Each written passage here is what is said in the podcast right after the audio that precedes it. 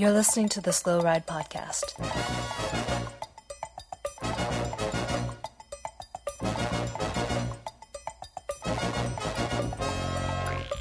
Bikes, advice, and rumors straight from the source. TheSlowRidePodcast.com and on Twitter at the Slow Ride Pod.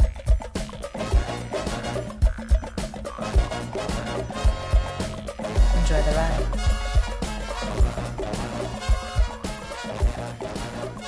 Hello and welcome to the 139th episode of the Slow Ride Podcast. This is Tim in Orlando, Florida. And this is Mitch Docker in Minneapolis. Uh, okay. And this is Spencer in Boston. Hey, Mitch, how's it going there in Minneapolis? Hey, this is Mitch Docker. And you're listening. How does this go? Does this sound Uh, Australian? This, this bit is going woo, just as expected. Um, as you can tell, the little guy is not here tonight because he's busy being a brand new daddy. So, if we had the soundboard, uh, we would give congratulations to the little guy Matt Allen and Caitlin for the brand new, wonderful baby Tom Boonen, Tom Boonen Allen, and we are very excited to welcome you to the Slow Ride podcast family. Mm-hmm. We are indeed. So it's going to be more or less a, a you know, and little guy could have showed up today, Spencer. Um, Oh, yeah? but I think I think what it was is that he got the email that we received from. Um, Uh, yes. The email. I saw this. You The- think it scared email- him off? I think it scared him off Okay. because we got an email from someone named Godot, kind of mysterious. Godot at AOL.com. So you guys should uh, email him. Says, hey guys, in the last episode you mentioned the Dirty Kanza and questioned why anyone would want to pay money to race in Kansas. We do it because the Dirty Kanza is an epic experience. So it's not all flat, and it has over 10,000 feet of climbing, and it's one of the truly remote areas. No cars, no houses, no telephone poles. It is hard ask with a finish rate really above 50%. It is very well run, and the city of Emporia makes the whole weekend a party. Note, entry is through Bike Reg and has been getting sold out faster and faster every year despite increasing the field size. And then he includes some uh, great pictures, an excellent podcast. Keep up the work. Now, the reason little guy's not here is because he can't be held accountable. He doesn't want to be held to account for questioning why anyone would want to spend money to go do, race Dirty Kanza. Because I am all about the gravel grinding now. I think I told I called you Yeah. this weekend, Spencer. I was up at the bike shop. You did. Uh, talking to the uh, the mechanics Need some at uh, Winter Park for- Cycles for in Orlando. And I, that's right. I was like, hey guys, like I've been riding with those guys, and then at the bike shop, they were like, oh yeah. I was like, oh, I'll call my boy and get the get the recommendation. Now, little guy, he's not going to pay that kind of money. He has to he has to save the money for the college fund, the Tom Boonen Tom Boonen College Fund. But these pictures of the ride itself make me almost want to do the Dirty Kanza. Would you go to the Dirty Kanza, Spencer? You know what? Um, I I would have normally said no, but I've got a couple of reasons why it could be on the docket.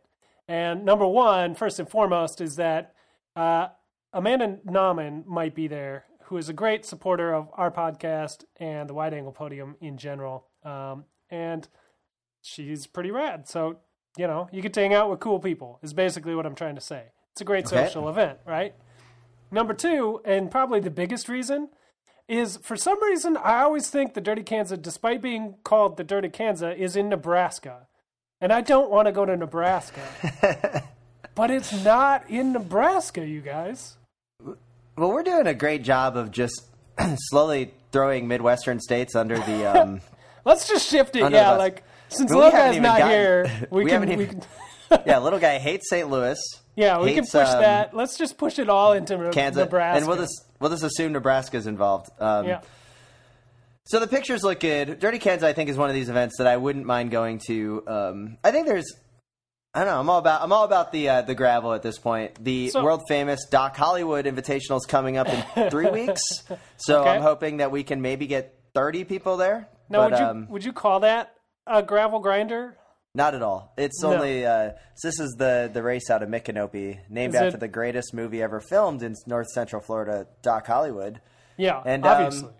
I would say like 75 miles and then ten miles around gravel. So yeah, not a gravel grinder. Okay, all right, just checking. It's a Um, pavement punisher. is the follow car a Corvette, or does he have a? Do you have a Porsche? I can't remember. I it's have a a- Nissan Versa, and it It's- amazing. Is it red though? yes. Perfect. That'll do.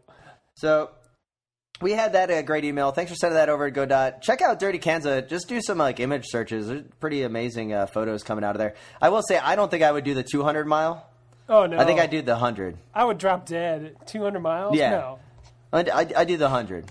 The longest Um, ride I've ever done was 117, and I did it with little guy, and it was in August, and it was about 100 degrees, and I almost died then. So I wouldn't want to do more than that for sure. We um we got another great email from uh, John Marin once again. Uh, I believe he's our Irish listener based out of um, Can- Toronto, and he was talking about uh, he he sent over some pictures of some baby onesies of like Okay. Belgian national championship onesie for Tom Boonen Tom Boonen Allen. Um, I think uh, a Molteni um, one, and then he said, and there's even one given the pod's obsession with the Team Movistar kit, and if you click on it and it goes to um, Amazon, it's a Pedro Delgado uh, um, cycling baby onesie is what Oh they, uh, they call it. So- my god! um, so pretty stoked on that. So we'd like to thank uh, John for the email. And we got one other email from uh, Steve Pearson, who I gotta admit, the amount of people that love this Mitch Docker podcast.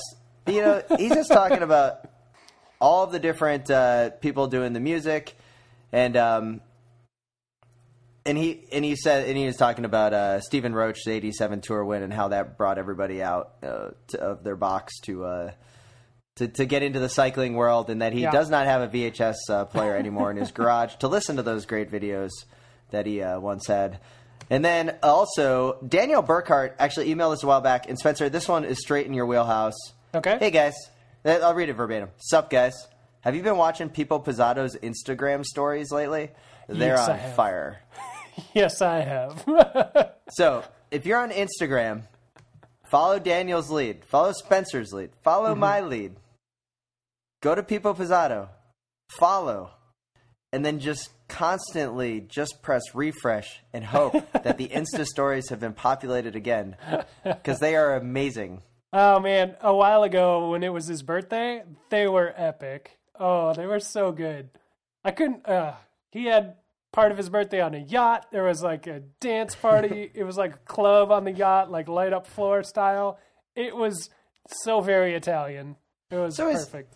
Is Pozzato like one of those prime candidates that 10 years from now is just going to be broke?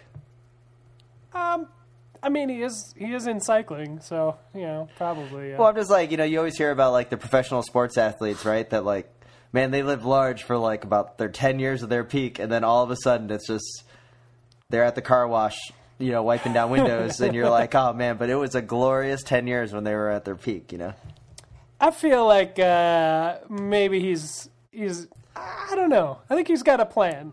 I think Now- he's got something going on. I don't know what it is, but he's working on something. Were you, uh, were you able to get any uh, riding in over the weekend?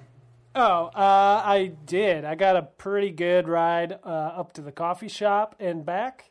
Um, So, have you done? You haven't. You haven't been doing any Zwift, any training on the the turbo, as our buddies in the UK would say. no, no CompuTrainer, no no rollers, no turbo, no Zwift. When was the last time you rode a turbo? I'm just gonna start calling it a turbo now. So here's the thing: I moved to Boston about three years ago, about, um, and my trainer still lives in Minneapolis. So let's just put it that way. All right. Well, I I have a um, one of those kicker trainers, like the smart trainers. A lot of, it's actually pretty decent to ride. And I've only done I've only done one Zwift session, but I've had a lot of people tell me that I got to do some Zwift. But you know, living in Florida now is the prime time to actually be riding outside because when I go out for a bike ride, it's like a great 65, 70 degrees. Yeah. and Saturday had a um, had a kind of an interesting ride. There was a training crit that uh, one of the local teams like kind of put together. It was like a secret training crit to a uh, suburban development Okay. that basically the roads have been laid, but there's no houses built yet. So, so it's is it safe to say this is unsanctioned? Complete like unsanctioned to the point that the the Facebook group itself is secret and they're like, okay, we're gonna like meet up in two different parts and then we'll ride to the facility together because it Right. it's it's kind of in the center of the city, more or less, and it's a pretty cool like maybe half a mile circuit with a bunch of tight turns and an a- and a pretty decent hill. Like there's a Okay. there's a little hill. It's kind of on the slope of a lake. It was a pretty cool event. Everyone like chipped in the five bucks to do. There's maybe like 25 people at the start line, and you know me being the king of turns uh-huh. that that this was just right at my wheelhouse, right? Like this was Yeah, it's like you and the SS Minnow turn like a notoriety. You know, you have turning Yeah. notoriety. I mean, as I'm as I'm on the start line, guys looking around and they're looking at me going, "Oh man, mark that guy." And um and by mark that guy, more like stay away from that guy because he's going to open up a giant gap on the Right. in Yeah. technical turns. Now, I'll say this: there are some guys down here that can move, that have some good crit skills, and I lasted the first lap, and then I kind of was in a second group with maybe like three or four other folks that also got dropped later. So, Okay. I mean, it was decent, but I stopped about halfway through, like 25 minutes of hard effort, and I was like, okay, guys, I'm done. And they kept racing, and they were attacking each other left and right. There was maybe like, it was, I mean, it's decent. So but is this uh, is this along the lines of the old uh, training crits we had in Minneapolis on Tuesday nights? That uh, you know, if you get dropped, you just sort of sit up and hang out and wait for the pack to come back around and, and jump back in and you know. So I would have done that, Mix but it up. There were so many turns that like I was afraid I was going to crash everybody out. Like, I mean, I'm admitting here that you're rusty. You haven't been racing. I, I've never been good at turns unless it's to the left on the track where it turns for you, right? That's Yeah. why I was an okay track racer because all I had to do was lean.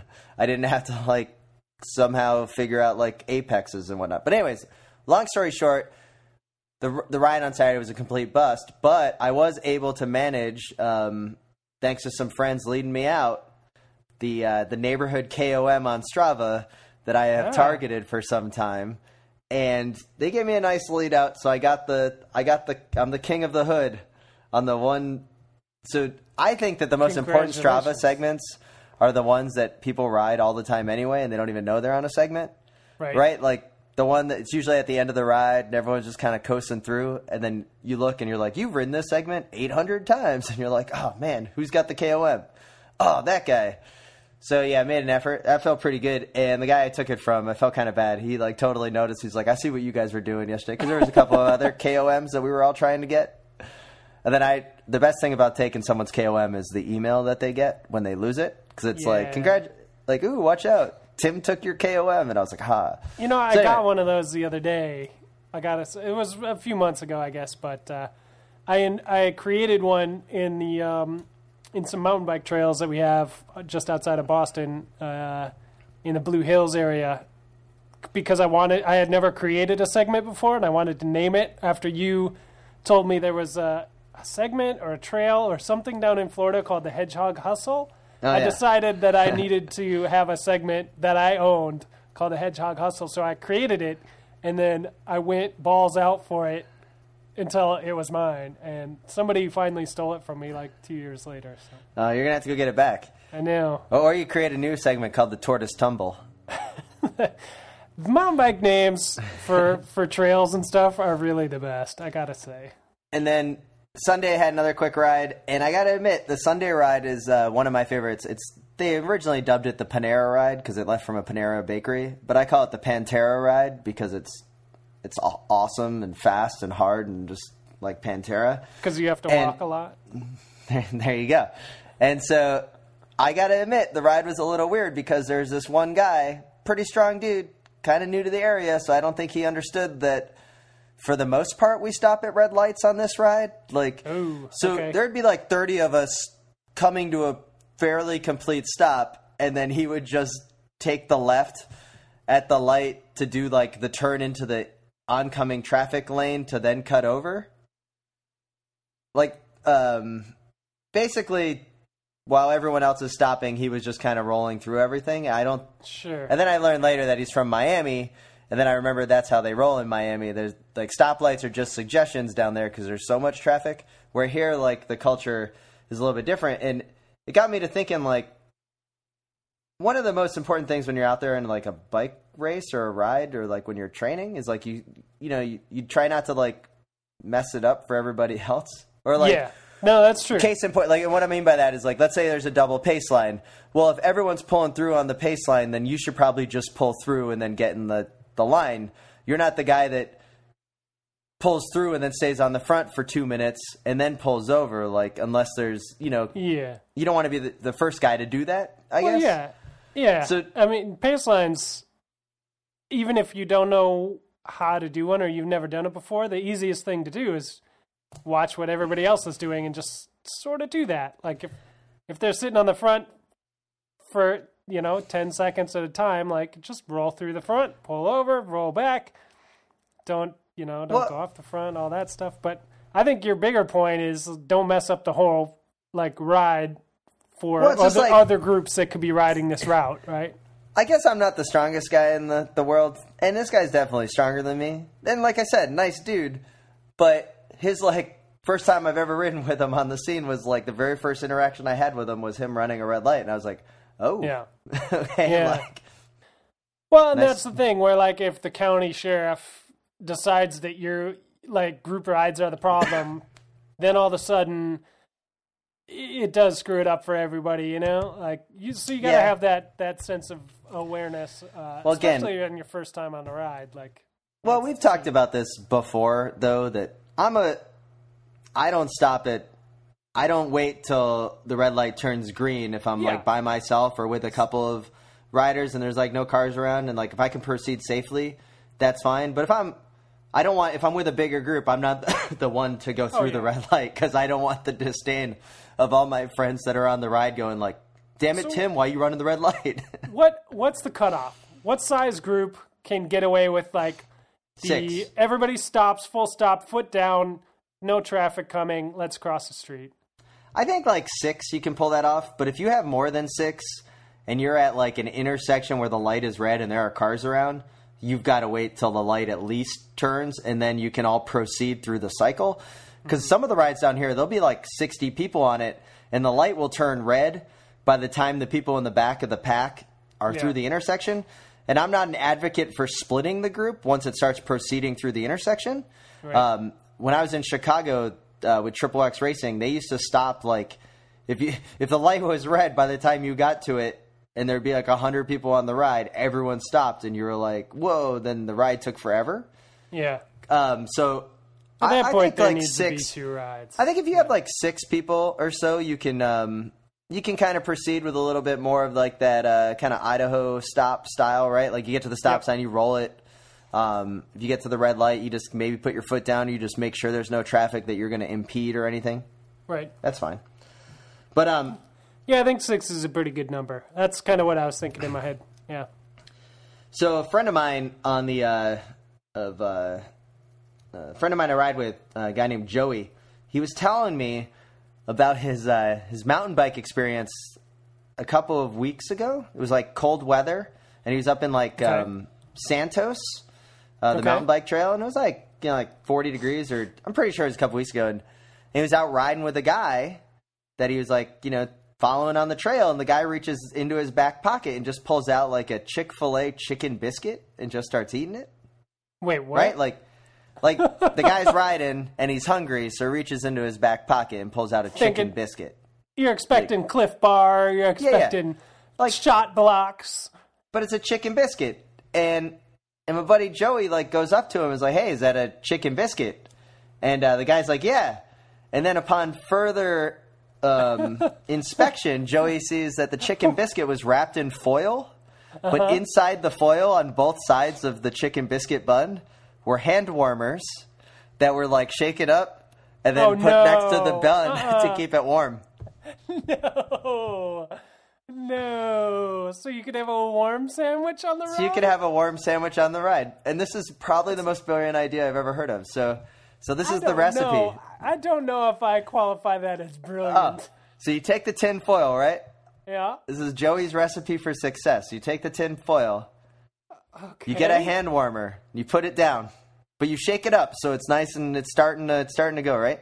And then you get a chicken biscuit, and you take the chicken biscuit and you put it on top of the hand warmer. Then you get another hand warmer, put that on top of the other side, and then you wrap it all up in foil, and voila, you have your own personal oven in the back of your uh, jersey pocket to keep that tender chicken biscuit or chickless patty, depending on what you want, uh, warm. And I think it's a brilliant idea. I mean, it sounds good, but I don't know that a Chick fil A sandwich is what I want mid ride, like during active riding. What about Yeah, I like mean- a McMuffin? What about like a, you know, I or what? I mean, I'm not saying it's got to be a Chick Fil A biscuit. It doesn't need to be a fast food biscuit. Like a you can bagel make any. with lox, you know? Yeah. Like- what about a Pop Tart? I mean, you yeah. you know, you get like a nice brown cinnamon and sugar Pop Tart. Now, okay, so now, little guy now you've get got my some- attention. Little guy could I'm get some of those biscuits from uh, Dan Craven. Maybe heat them up a little bit. I don't Those know. are, those are rusks. I don't know if it's getting hot or not. Um, but yeah, I'm thinking now. I'm thinking on my commute into work, about three quarters of the way there. You know, you start like, oh man, I didn't, I didn't really eat. I only had coffee for breakfast. This isn't good. You get that rumble, a nice hot pop tart. I might really do the trick. I know. And the best part is, let's say you're out on the ride, right? Uh-huh. And you're like, whatever, I'm just going to wear my mittens. No big deal. Then you take off your mittens, reach back for that uh, eh, Pop Tart. And then you're like, man, my hands are kind of chilly. Oh, good thing I have my own personal oven in here. And then you could take that hand warmer, put it back in your mitten while you're eating the warm Pop Tart or biscuit. Yeah, your hand's gonna smell like Chick Fil A later. But I Yeah, you know, I don't think it has to be Chick Fil A again. Uh, you know, I don't think we've got to get caught on the Chick Fil A No, here thi- because we're I in the think South. We have to get caught on the Chick Fil A. I think Chick Fil A is a big part of this story.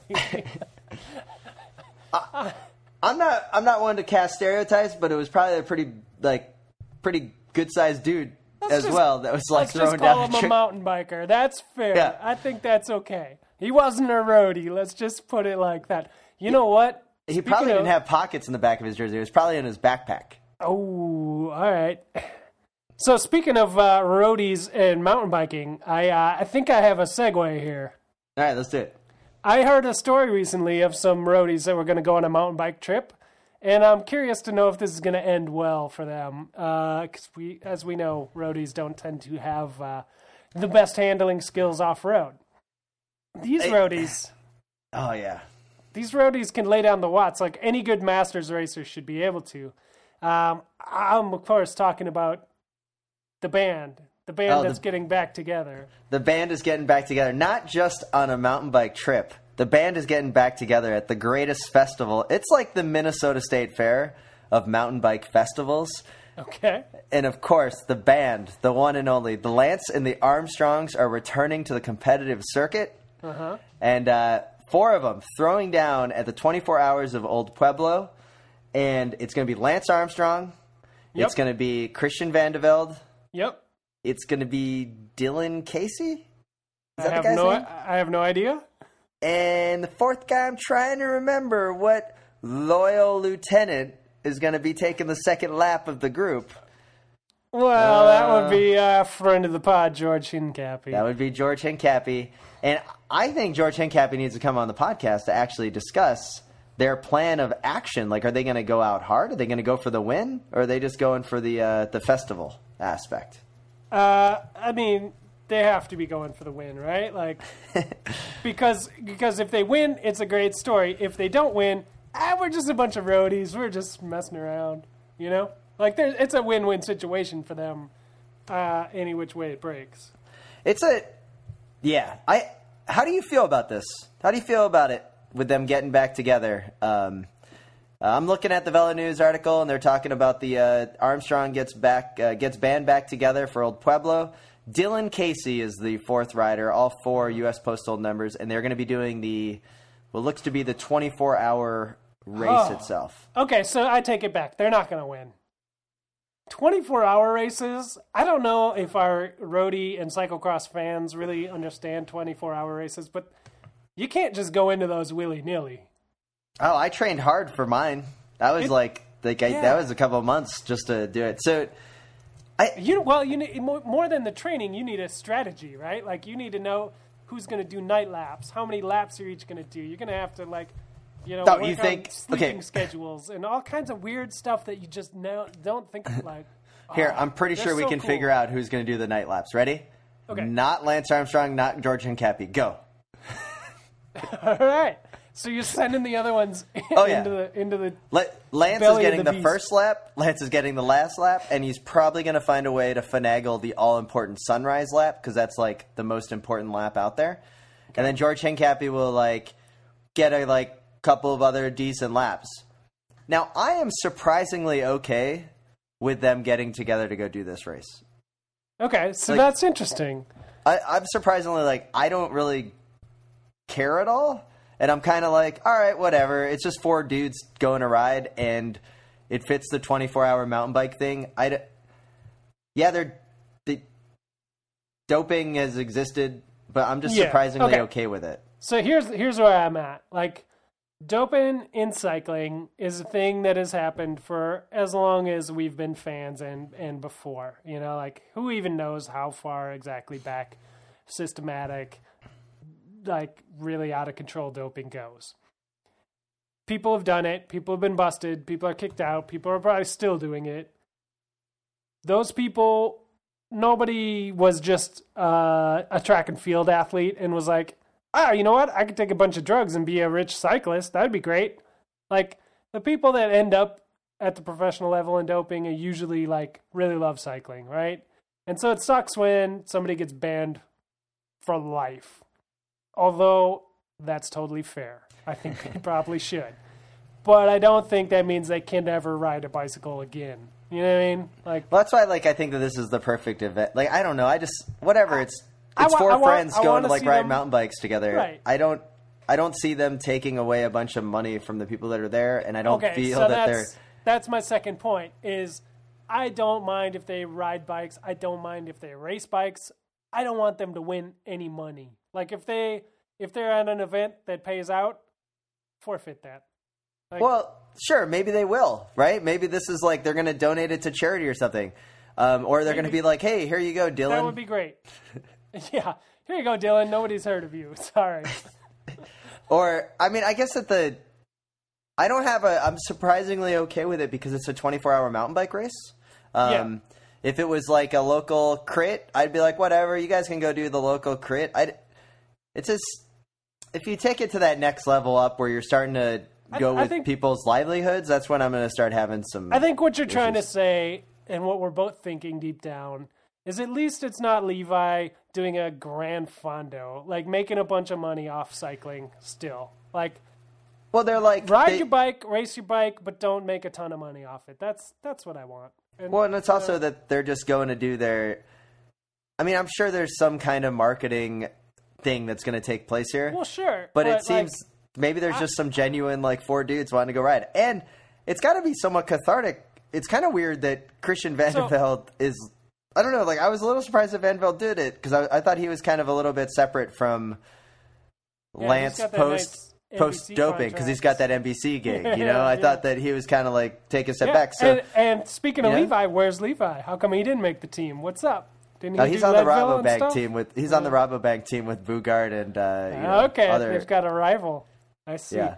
But yeah, I'm I'm just like this is cool. This is better than even the Leadville stuff, all that. Like it's better than guys like Levi Now, throwing a what's Grand the- Fondo, making a bunch of money. Like What's the our, likelihood our though fans that should go do Grand Fondo New York and protest Grand Fondo Levi. You know, like yeah, go to Grand Fondo New York over the Levi Grand Fondo for sure.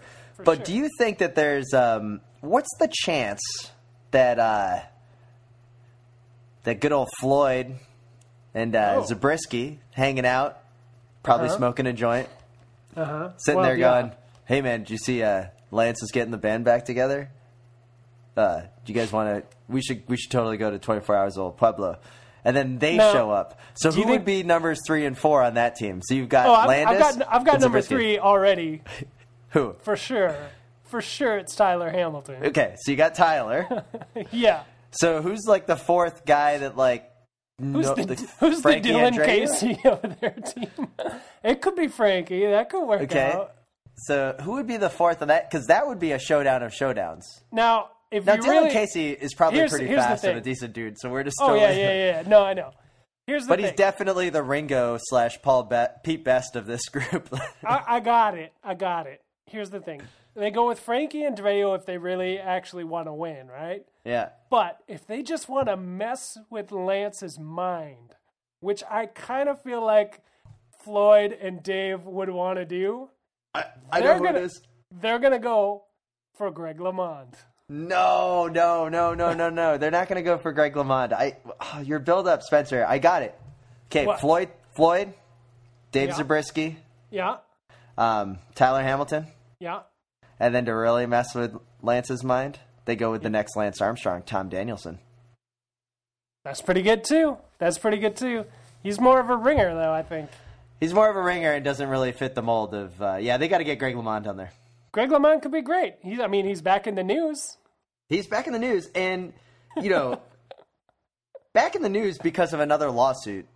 Yeah, I- not not in a good way. I didn't. I didn't mean that. How many? I'm. I've lost count. What this is getting a lot of lawsuits. The man, And yeah, the, a lot the of lawyers business- in Minneapolis are like frothing at the mouth when he comes to town. Well, but there seems to be like the personal lawsuits, right? Maybe, but then they're all like business related. You got the Trek lawsuit. You've Yeah. got this Which most recent. You like feel bad for him when you're like, dude, he's getting Yeah. screwed. What the fuck? Screw Yeah. Trek. Like, Yeah, yeah. You know, and blah, you're blah, like, blah. oh, whatever. He's getting thrown under the bus. Like, sue him, okay? But then he had the whole like housing complex out in Montana. Remember that? Like where it was like the housing development, and it was going to be um, where he invested a ton of money into like, oh, you can buy a summer home and live Yeah. next to all like the pro athletes. You got that. That one. That one was through for a while, and now you got this most recent one we that said, has you to do. a few others. Yeah. You've got the carbon fiber like thing that's happening now out of Tennessee, which is the most recent.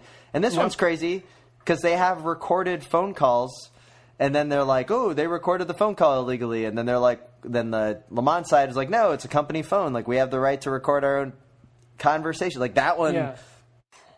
That's going to be a mess. I mean, there's a lot of other lawsuits, but then there's other weird like business dealings that the LeMond Yeah, has had. Like the- there was remember when they took over Time USA distribution for like three months. Yeah, maybe less than that. Yeah. So- So did that. There's stuff with the trainers. Like, there's all kinds of weirdness. Like, I get the feeling that Greg was a great uh, cyclist and a great dude. Like, I've met him. He's a nice guy. He's super a super friendly. nice dude. Maybe the nicest dude. and that's why he's bad at business. But he's yeah, maybe not maybe not a great businessman, you know. Maybe just stick to like, I don't know, real estate or something like small time though, you know? Like, well, it's pretty well known that I want to open a hot dog stand at some point in my life. Um, well, yeah, obviously. I you know I think that's the dream for most Yeah. of us. so like maybe I'll call up. Uh, hey, Greg, nice nice to meet you again. I met you at the 2008 Minnesota Bicycle um, Show at the Minnes- Min- Minneapolis Convention Center. You may not remember me, but um, I got your autograph. Uh, I'm thinking of opening a, a wiener shop. Um, could could you uh, help out? Like, hey, yeah, here's a million bucks. Yeah. That's my idea. You'd have you'd have a hell of a wiener stand, I I probably, probably need to work on my pitch. yeah, elevator So- pitch. It is. It is weird that. I mean, I, I wish nothing but the best to Greg LeMond, but it is Yeah. a little, um, a little, a I little don't even under, strange. yeah, that, I don't um, even understand it all, but uh, he doesn't seem good with money. But speaking of good with money, you know who's also terrible with money? me. yeah, both of us, because it's time for us to do some advertising. It's a pre-lap.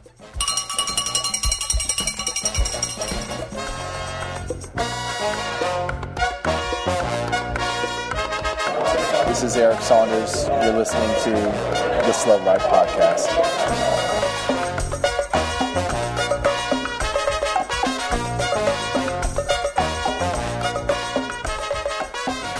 And like the preem at this week's criterium, I'm already off the back. Spencer, what am I not racing for this week? Well, Tim, that's all right. Uh, you're off the back. That means the officials aren't watching carefully for the cross traffic and things, and life gets a little hairy. And uh, you might need some life insurance. So we're going to race for uh, Health IQ. Health IQ, and if you're riding 50 miles a week, you can get save, save significant amount of money on your health insurance by going to healthiq.com/slash slow ride to learn more. But basically, they hook you up with a quick little survey. You to answer some emails, and you're going to get nice saving on health insurance. We all need health insurance. Yeah. So, uh, so this is this is the thing. You just go in, you put in your name. You know, yeah, I ride this much. Um, they're gonna give you a call. They're gonna send you an email. They can send you a text. However you want to do it, they'll get in touch with you and uh, let you know how much they can save you. And there's quizzes like uh, Tim alluded to on the website. Uh, you can do cycling if you're interested in other sports and things. You can do those ones, weightlifting, CrossFit stuff, like all that stuff's on there. Whatever your strength is, you know, if you're a person that's uh, working out and doing being fit and not being a sloth on the couch, like they can save you money, and uh, it's pretty much a win-win situation. Uh, so check it out. I mean, what do you got to lose? You can always say no. There's, you're not signing up for anything. Yeah. Um, check it out, and you'll be the smartest guy around. Um, and you'll be you'll be off the front. you'll be off the front, or like I'd like to say, off the back, but, but off the front before they lap you. That's true. You do you go off the back, but then all of a sudden you're magically off the front for a little while until you're off the back again. And if you can time it like friend of the podcast Derek Lewis did all those years ago for the Ninja Preems, it looks really, really good. So look for the cameras and make sure you're always in front of the Peloton at that moment. Yeah, you got to know where the cameraman is. Um, Because- and so our, our hypothetical cameraman in this uh, situation is healthiq.com slash slow ride. Um, give it a click, punch it in the old web browser, uh, hit submit. It really helps us out. It shows them that you guys are listening and paying attention and their ad dollars are working. So that's awesome. Yeah, and uh, we'd also like to thank all of the other all of the members of the Wide Angle Podium Network um, Mm-hmm. for um, donations starting at five dollars a month. You get a, um, a variety of cool things, Well- and you can support all of the shows, including two new shows that are coming on the network. Oh, yeah. what are these two new shows? So there's two shows. Yeah, uh, we're launching here this spring. I don't have an exact timeline, but it will be fairly soon. Uh, number one is the Dirtfield uh, recordings, uh, which will be Lindsay Bayer, um, who is a uh, professional cyclist uh, in the U.S. here, um, and team owner of the Hagens Berman uh, Spearmint team, Supermint team. I mean, I would say Spearmint, but I mean Supermint. I swear. Uh, anyway, uh, she just had an interview on Crosshairs Radio. That's pretty amazing. I listened to it. I listened to the new one today.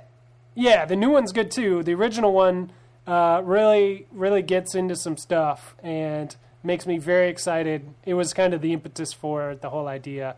But she's gonna, you know, talk to people uh, in the race scene on the, you know, the what do you call it, traveling circus that is professional cycling in the U.S. And uh, I have a lot of high hopes for how how that's that's going to be kind of an inside the peloton type show. It's going to be rad. I'm very excited for that one too. Yeah, and the second one is going to be called uh, How to Race Bikes. Um, it's going to feature me and Bill from Crosshairs Radio. Uh, we're going to do in depth, really deep dive nerd stuff about bikes. Can I be an expert on how to pin numbers? No, but that could we could do an episode on that. Like Uh, basically we're going to look at the rules we're going to look at the you know the how to do things like um, for for promoters for racers for fans like you know what why why is a pit the way it is in cyclocross like what how do you do how do you set it up the best as a promoter how do you function in it as a racer? Like really really getting in depth in these things like upgrade points. How do they work? Why are they the way they are? Like when can i upgrade? When should i upgrade? Can I just tell you what's wrong with them? no that's more of an Ah. opinion. This will be a little Okay. more of a fact-based show. Ah, Uh, what kind of facts? but that's you know that's all to be determined. We'll see how it goes. We haven't recorded an episode yet but we have uh, plans to soon So I'm excited about all those. So you can go to wideanglepodium.com, learn about those shows and other new ones and the existing shows on the network. fuck's sake, kid. This is Adam fucking Myerson, and you're listening to the Slow Ride Podcast.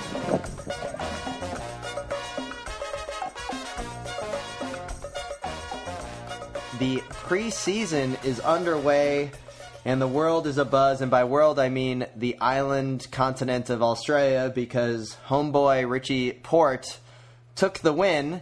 And now people are already saying Tour de France victory on the way. Which I want to remind people the Vikings were also 5 0 at the start of the year, and they didn't even make the playoffs. Uh, the Minnesota Viking. Uh, I Yes. see. I see. Yes. Yeah. Okay. I thought you were gonna. I thought originally you were going something about the Vikings discovered America, but Chris Columbus gets all the credit, or something weird like that. So Richie Porte takes the win. People get all excited. Uh huh. And then uh, I'm more excited about Luis Leon Sanchez in a solid 16th place at the Tour Down Under. That's a But, solid I mean- result for him. Do we need to care at all about this? No, so Okay. we don't. Um, what I do want to say is, are you surprised at all by Richie Porte winning this? No, because it's Like- completely rigged. It's like Lance Armstrong winning the Tour de Georgia. Yeah, I'm okay. sure some people like uh, paid some some things off, and before you know it, Richie Porte's the winner. You got Oh, that. wait, ki- who's who's the uh, wanna- sprinter? Who's the Australian Oh, uh, sprinter that's putting his uh, head uh, almost on top of his t- front wheel? Did you see that? That's, that's Robbie McEwen, or are you talking No, about not Robbie McEwen. No, Alan the- Davis? No, the new talking about Ooh, Allan Davis. Cooke? Name from the past. Yeah. I like it. But um, There's no, been a lot of uh, Australian sprinters that have that move. So Yeah, but that the head way over the front handlebars like that, that close, like uh, nose of the grindstone, as it were. yeah, there you go. Pretty But so, insane. so there was the Tour Down Under. Yeah, it happens. It's a little bit preseason, I guess. I maybe it's unfair to say that. Our Australian fans probably think it's really cool. Um, the weather's great. You get the baby kangaroos, so that's all good. But there was some exciting Australian racing happening. Did you see this? I, know I'm I saw it, and I wasn't the only. I mean, Katusha saw it. Katusha. Alpecin were there. They were like, they were part kind of participating. So this is a World Tour event. It's pretty close to a World Tour event. In fact, Okay. it's the only World Tour event in Australia that I would pay money to go watch. I I agree. I'm in 100% agreement. And of course, we're talking about the uh, Car Park Hill Climb that I don't know the official name of. I got it here. The VTWO Cycling Tips Car Park Climb was Saturday don't, night, I don't know why I couldn't remember that name. and thousands went. And there's pictures on Cycling Tips. The course was 550 meters long, and it basically went up five levels of a parking garage. And which is ri- incredible. What a and great riders idea. riders were getting sent out two like two up. So it was like a two uphill sprint, I guess, more or less. Okay. And Yeah. um, there's quite a few nice crashes on the uh, slick concrete that you would find inside of a parking garage. Yeah, yeah. But what was more impressive are the pic- are the pictures and the thousands of people on the side of the of the parking Uh-huh. It was- garage. It must have been louder was- than all get out. Yeah, the photos are incredible. Like they're, they, you talk about like these cyclocross races being lined three people deep uh, in Belgium. Uh, they're doing that in parking garages in Australia, guys. It's not that impressive. So So, in looking at this, Spencer, I think that there's there's complete mistakes in the bikes people were bringing. Well, People so were riding road thing. bikes. And no, no, I, I saw some fixed gears. I saw some road Yeah, bikes. no, there were some fixed gears, but the key is on this. You don't you don't bring Okay. drop bars to something like this. You have riser bars on this. This is riser Riser. bars and like twenty eight slicks, maybe thirty twos. You need to have a little bit of tire contact. And you got to have. It's just like that Red Bull Mini Drome thing. Yeah. You got to have the flat bars to get those tight turns. What uh, do you think they allowed flat bars or bullhorns or anything like that? I'm seeing pictures of flat bars. Are you okay? Yeah, right. I, I don't think I personally would have went with flat bars. I may have went. Uh, I may have went bullhorn if possible, but uh, you know. There's there's some flat bar fixed gears. I, I think you know, and I don't even think a fixed gear is really that much of a disadvantage to be honest in this. But no. what's impressive is that some professional bike participants were in the event from uh, Katusha, Katusha. Alpecin, Yeah. which you know, Like we we've done a lot of bagging on that team, uh, you know, on this podcast, and rightfully so. They have earned it. um, as an organization uh, at the top level, but Angel, An- Angel Vicioso and Jose Goncalves, Gon- Goncalves of Katusha Nailed- Alpecin yeah. showed up. Pretty Nailed it. awesome. nailed Like it. a lot of respect Um, for them. Yeah, that's what I'm saying. It's awesome to know that even though a team sucks and the like management sucks and they're like kind of shady and the sponsor sucks and you don't want to like anything about it, the riders are still riders. And they like riding bikes and they do weird shit like this and that's awesome. Uh, so props to them. Yeah, they were for- posing for going photos out. and everything. It's pretty cool to see them out there. But and then the other cool part about Tour Down Under um, is that the Tour Down Under is where uh, we get the unveiling of the goodies, right? Like for the year, like people are like, "Oh, did you see? Did you see? You know, the new helmets? Did you see that new gold bike for Oh, BMC Did for?" you see the power Yeah. meter Oh, that did you so and so team Oh, did you see that new uh, Shimano Dura-Ace 9800 group? You know, Oh. and, and all that. And Did you see the dongle on the back of the Shimano uh, so, Superfly so that gets to the next part, Spencer. 54 tooth titanium dill rod? you know, the titanium dill rod. So Yeah. this gets So into that's the a next bike level. part a lot of people don't know about, but it is critical. Yeah, too bad little guy's not here to tell us how many dill rods he has. But um, that was, got a basement full of them. I got to admit, the ugliest helmet for 2017. I saw it. Okay. Oh yeah. It's that Met helmet, the MET helmet, the Met. Okay. Oh, so ugly.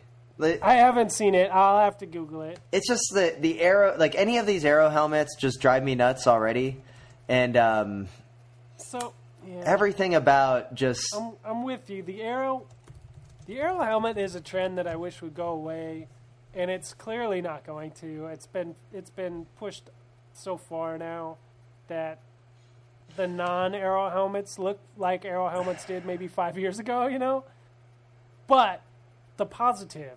If if you want to be an optimist, glass half full kind of cycling fan, the thing that you can take away from aero helmets that's great is there's so much more area for custom airbrushing. True, custom hair, airbrushing, um, painting. Yeah, that i- that is right, but just Usually that stuff comes out around the Grand Tours. I'm I'm guessing you didn't see much of that at the the preseason uh, classic uh, tour down under. so the if, if people are looking for the helmet I'm talking about, it's the Met helmet. It's being worn by Dimension Data, and yeah, not a lot of airbrushing. And it's not even just the aero helmet nature; it's just the regular helmet. I'm not a fan of. I don't know whatever happened to a good old fashioned, uh, you know, styrofoam uh, lid, the helmet We'll, cover. we'll have to ask Greg LeMond about that.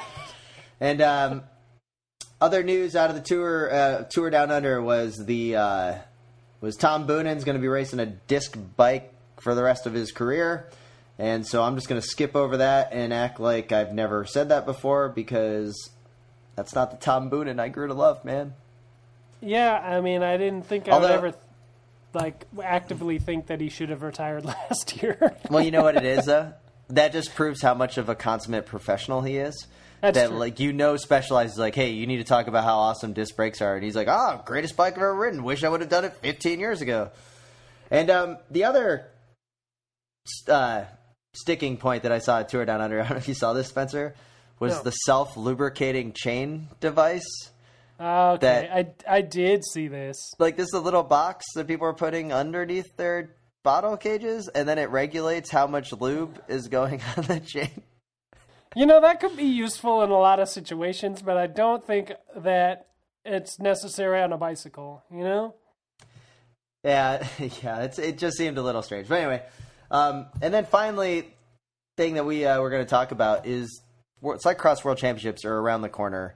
They don't Oh do that God. in Europe. Crosshairs Radio have done a lot of preview work. So if you want the expert opinions, go listen to our friend Bill and um, Yeah. and his friends over at. They don't do that in Europe. And the most recent episode posted this morning, but Hoogerheide was this weekend, and Yep. with the two favorites, Wout van Aert and um, Michael um, van der Poel, not at the race. Well, They weren't I mean, racing, were they? physically van der Poel was there. Mentally, 'cause he it- was not there. Like his dad was promoting the race, right? I don't, I don't know. And then he Lars started. Vander, he started well and he faded pretty hard. Lars van der Haar won. Lars van der He's back. did. How is exciting was return. that? It was The great. return of the pocket rocket. He's and, back. and the Telefidea Lions took the victory, which was great. And on the Well, women's side, Marianne. on, now you buried the lead here. Not only did the Telenet Fidea Lions take the team, they swept the podium. Oh, did they sweep the podium? They did. I didn't watch the race. First, second, and third. That's Van der impressive. Haar, Meeusen, and Van Kessel. Yeah, they crushed it. Uh, Sven had to be happy about that. Um, yeah, the women's race, though, was also exciting. So. Well, and Stephen Hyde and Kerry Werner were very close to each other in 27th and like 31st place. Um, it looked like there was kind of a field. They were about two and a half minutes off the uh, back at the end. But Yes, Um, Stephen got boned again. Unfortunately, uh, he had a pretty good start, and somebody crashed in front of him, kind of slowed him down, so he missed that first group. very exciting for um, Yep. that the World Championships around the corner. And the big news Marianne Vos takes the victory, but Mm-hmm. defending world champ- champion um, from Belgium, De Jong, is uh, not going to be racing next week. Does that open the door for Katie Compton to take the victory? Or is it going to be maybe a Katerina Nash or Marianne Vos? What do you think? Well, it definitely means uh, De Jong is not going to be defending. That's for sure. She ended up tearing some ligaments, so she is definitely 100% out of the race. Vos is looking like classic Vos, kind of unbeatable. Um, but yeah, Compton, you know, could be there. She didn't have a great race in Hoogerheide. Uh, I think, uh, you know, a lot of people think Sanne Cant, but I think uh, Lucinda Brand, if she's racing Worlds, man, she had a good ride in uh, in Hoogerheide, and she could be this weird dark horse. I'm not 100 percent sure if she's racing Worlds. You know, I just want someone not from Belgium to win. Any Yeah. any field, I guess it'd be cool to see kind of a a spread of the wealth, right? Like maybe Yeah. French cyclocross takes a takes a stab. Maybe Ian Field comes out of nowhere and uh, takes the victory. How awesome would that be? I mean, he Compton. could he could definitely Amazing. go off Katerina Nash. far Would be enough great. to uh, to be back at the front. I think. Oh, if like Ian Field goes off the back and then is gets lapped before the one to go, and then the commissaires totally missed lost count. But yeah, they that just miss. amazing. Yeah, they miss him. That could be good. Um, yeah, those would be good. Um, I think the U twenty three women's race, like, as mentioned on the on, they don't do that in Europe, is probably going to be the most exciting uh, race. There's they are neck and neck in that, so it could really go any which way. Um, So, any chances of a American taking the top step at the World Championships?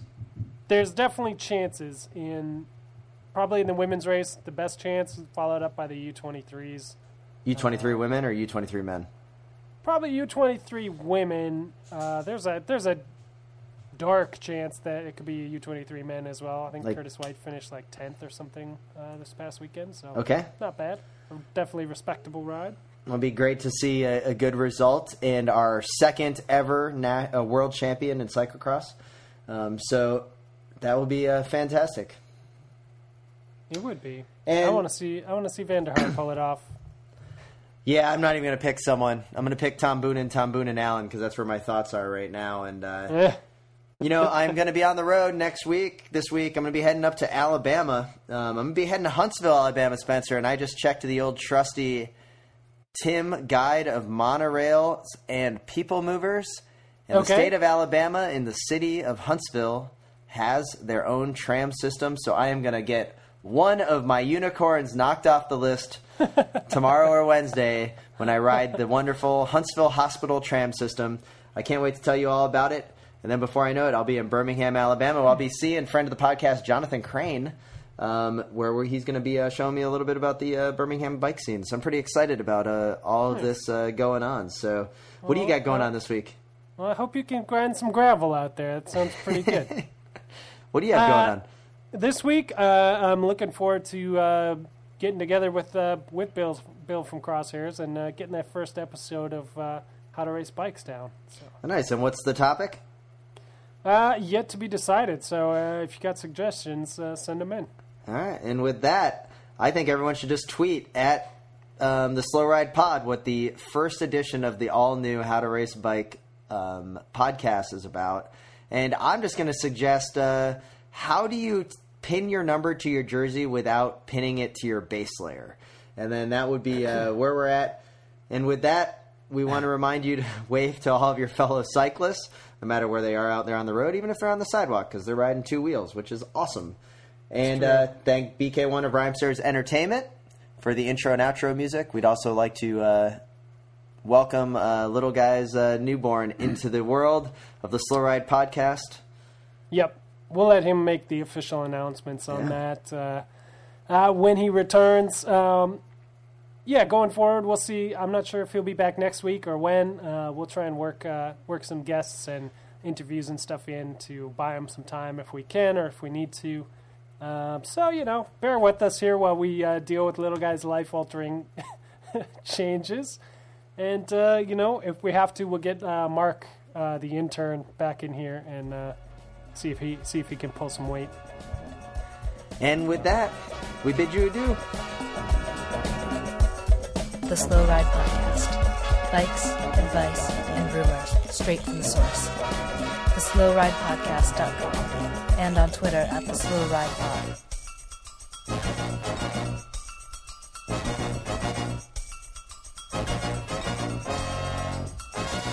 Thank